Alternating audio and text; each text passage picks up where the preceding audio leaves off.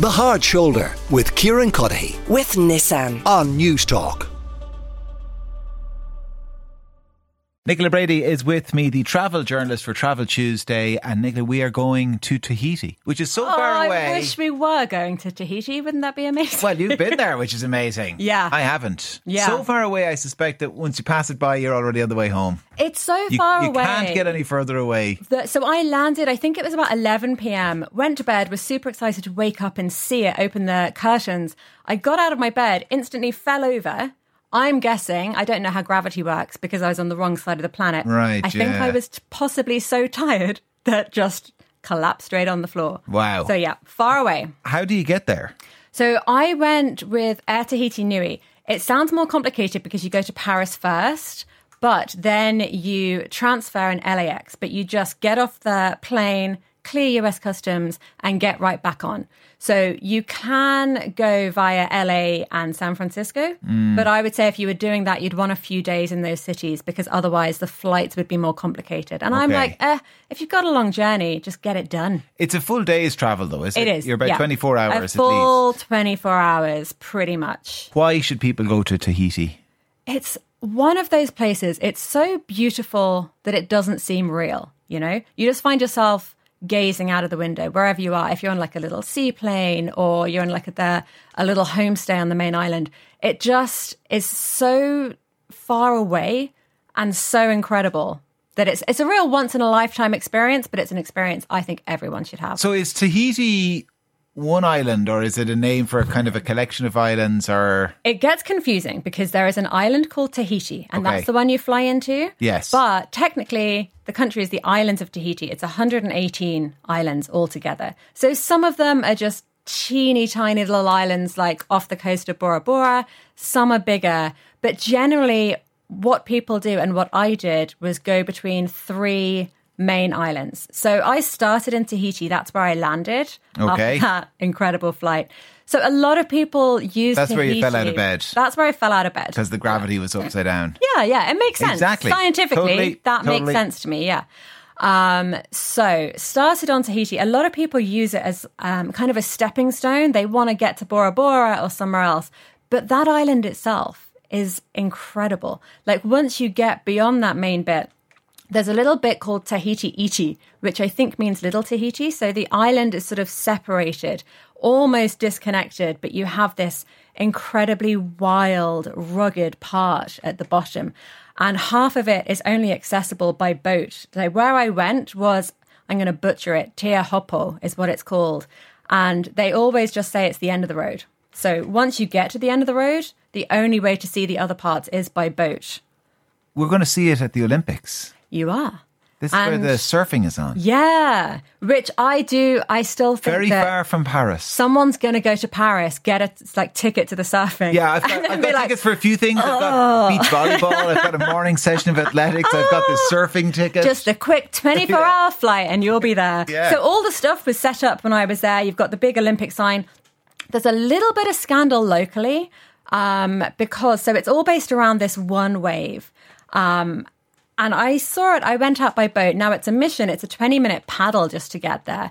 But this wave is one of the best surfing waves in the world. Something to do. So it lands over coral. It's actually quite a dicey one. Okay. But the way in which the wave falls, you get this just pure sort of glassy, perfect barrel.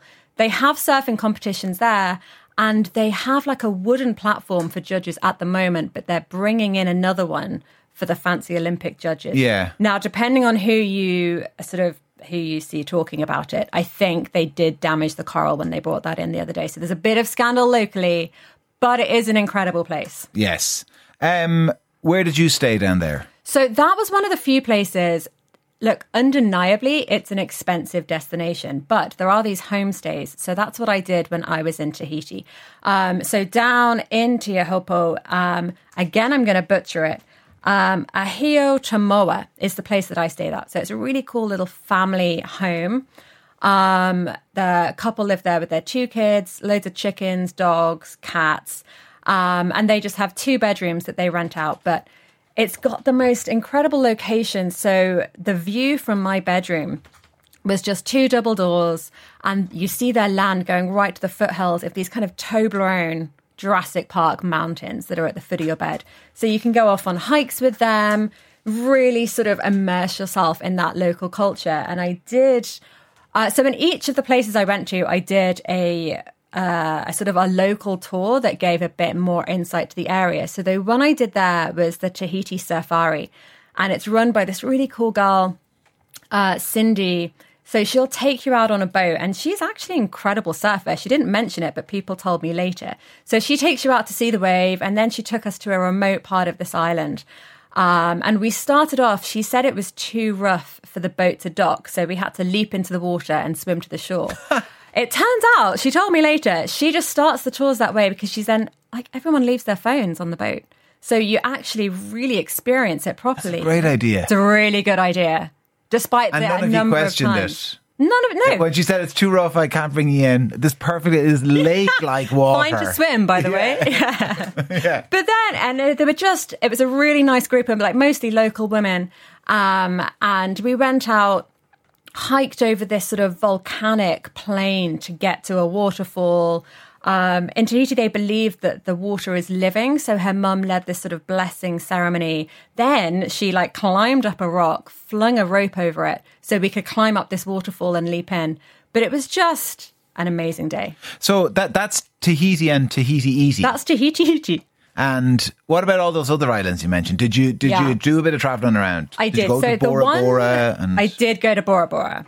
Uh, the one before that is Moorea. okay. That's you see that when you're on Tahiti, and it's a really kind of jagged. It looks like the island in which a Disney villain would live. Oh yeah. Yeah, really cool. And that's where you start to get those resorts with the overwater bungalows and everything else. Um, I did a food tour there. So that was fantastic purely because I love to eat. But it gets you out of the resorts and gets you eating the sort of the real the proper local food, but the snack huts and the the poisson cru. So that's like a raw fish dish that you get everywhere. I think I had it every day in Tahiti. Okay. And so when you say local food, that's what you're eating. Lots of fish. Lots of fish, but so there's a strong. There's sort of three main food influences in Tahiti. You've got the the French influence, the Tahitian, and then the Chinese as well. So Oh, really? Yeah, there's kind of Venn diagram of Tahitian cuisine that incorporates all three.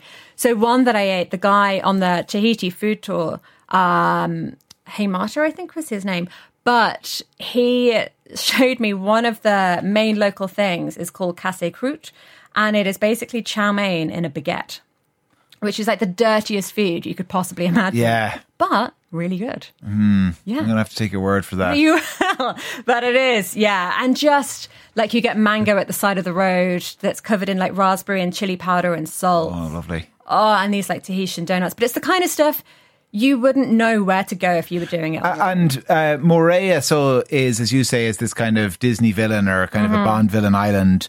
Um, Bora Bora is that then? worlds apart. Yeah. So there is a main island that's the sort of main hub of Bora Bora, but most of the resorts are on their own private little islands, or like the Motu, that's an islet. Yes. So that's where. Now I didn't realize overwater bungalows were actually a Tahitian invention. So they're based on like a Polynesian fishing hut.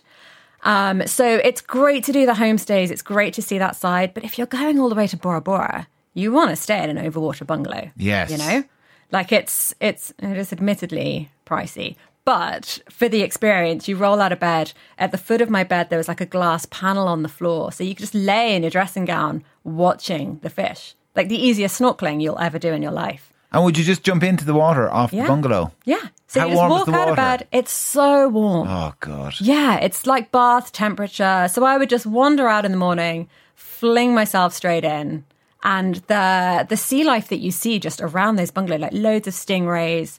There was a scary looking eel that I stayed out of the water Yeah. to avoid. But the tropical fish, and it's like, I mean, you don't even need to dive in. It's like a pool. You can see right to the bottom of the sea anyway. It's incredible. I've got to stop using the word incredible, but it's really hard. So was that was Bora Bora your highlight?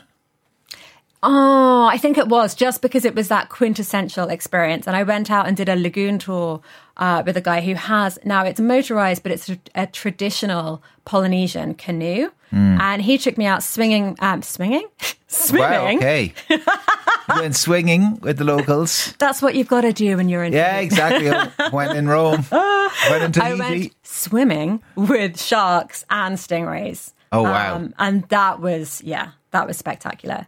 Just to to jump in and have these creatures just swimming all around you, unreal. Um, so it's it's expensive, is it because of the kind of the caliber of tourists that is going there? I mean, So- is is there a kind of an off the beaten track option, or is it so small there isn't? Oh, there no. is. You go to somewhere like Bora Bora, there are a lot of American tourists, and that amps the price up. Yeah. It's also, it's a big honeymoon bucket list destination. So people, if you want to go and do that overwater bungalow weekend Bora Bora experience, it is pricey, but Yeah. if you combine that with the kind of homestays that I did, even in Bora Bora, there are tiny little uh, Motu islands where you can do that homestay and have a more rustic experience. But if you combine the two, and look, it's still pricier than going to the Algarve, but if it's a Mm. once in a lifetime thing, it's completely worth it. And would you recommend people just kind of, um, as if they were going to the Algarve, like most people do, just put it together themselves, the package, or given how far away it is, just go with go I was with thinking a- about a this travel group. for with a travel agent, Yeah. then all of your internal flights, all of your transfers are taken care of. Yes. you can mix it up. I think it may be trickier to do the homestays, but you could organize that with them. But just to have all of that stuff taken care of, that's what I would do. The other thing I would think about if I was going back is to do a like sailing or a catamaran trip. So I was looking up uh, this company before Tahiti Yacht Charter. Um, a friend of mine went with them, so you can charter a catamaran, and it's not that pricey. If you went with now, if Mm. Do, do they do it for you though? oh yeah, yeah, Yeah, yeah. This is I don't get these people who like charter boats and sail for a holiday. It's well, like work. the insurance wouldn't cover me. I can't drive a car. I'm not going to be Ah, I don't think they're going to give you a boat then. No. not. No. But if so, if you wanted to go on a catamaran that was skippered with a chef, I think it was like just over. It was like eleven hundred for a week, or you could do a private one for two grand, and that's you could really get out to those little islands. Well, listen, the cash machine is 24 grand on Friday, so this is what you could put the money uh, to. Nicola Brady, travel journalist. Thank you very much, Nicola, uh, for joining us. At- The Hard Shoulder with Kieran Cuddihy. with Nissan. Weekdays from 4 on News Talk.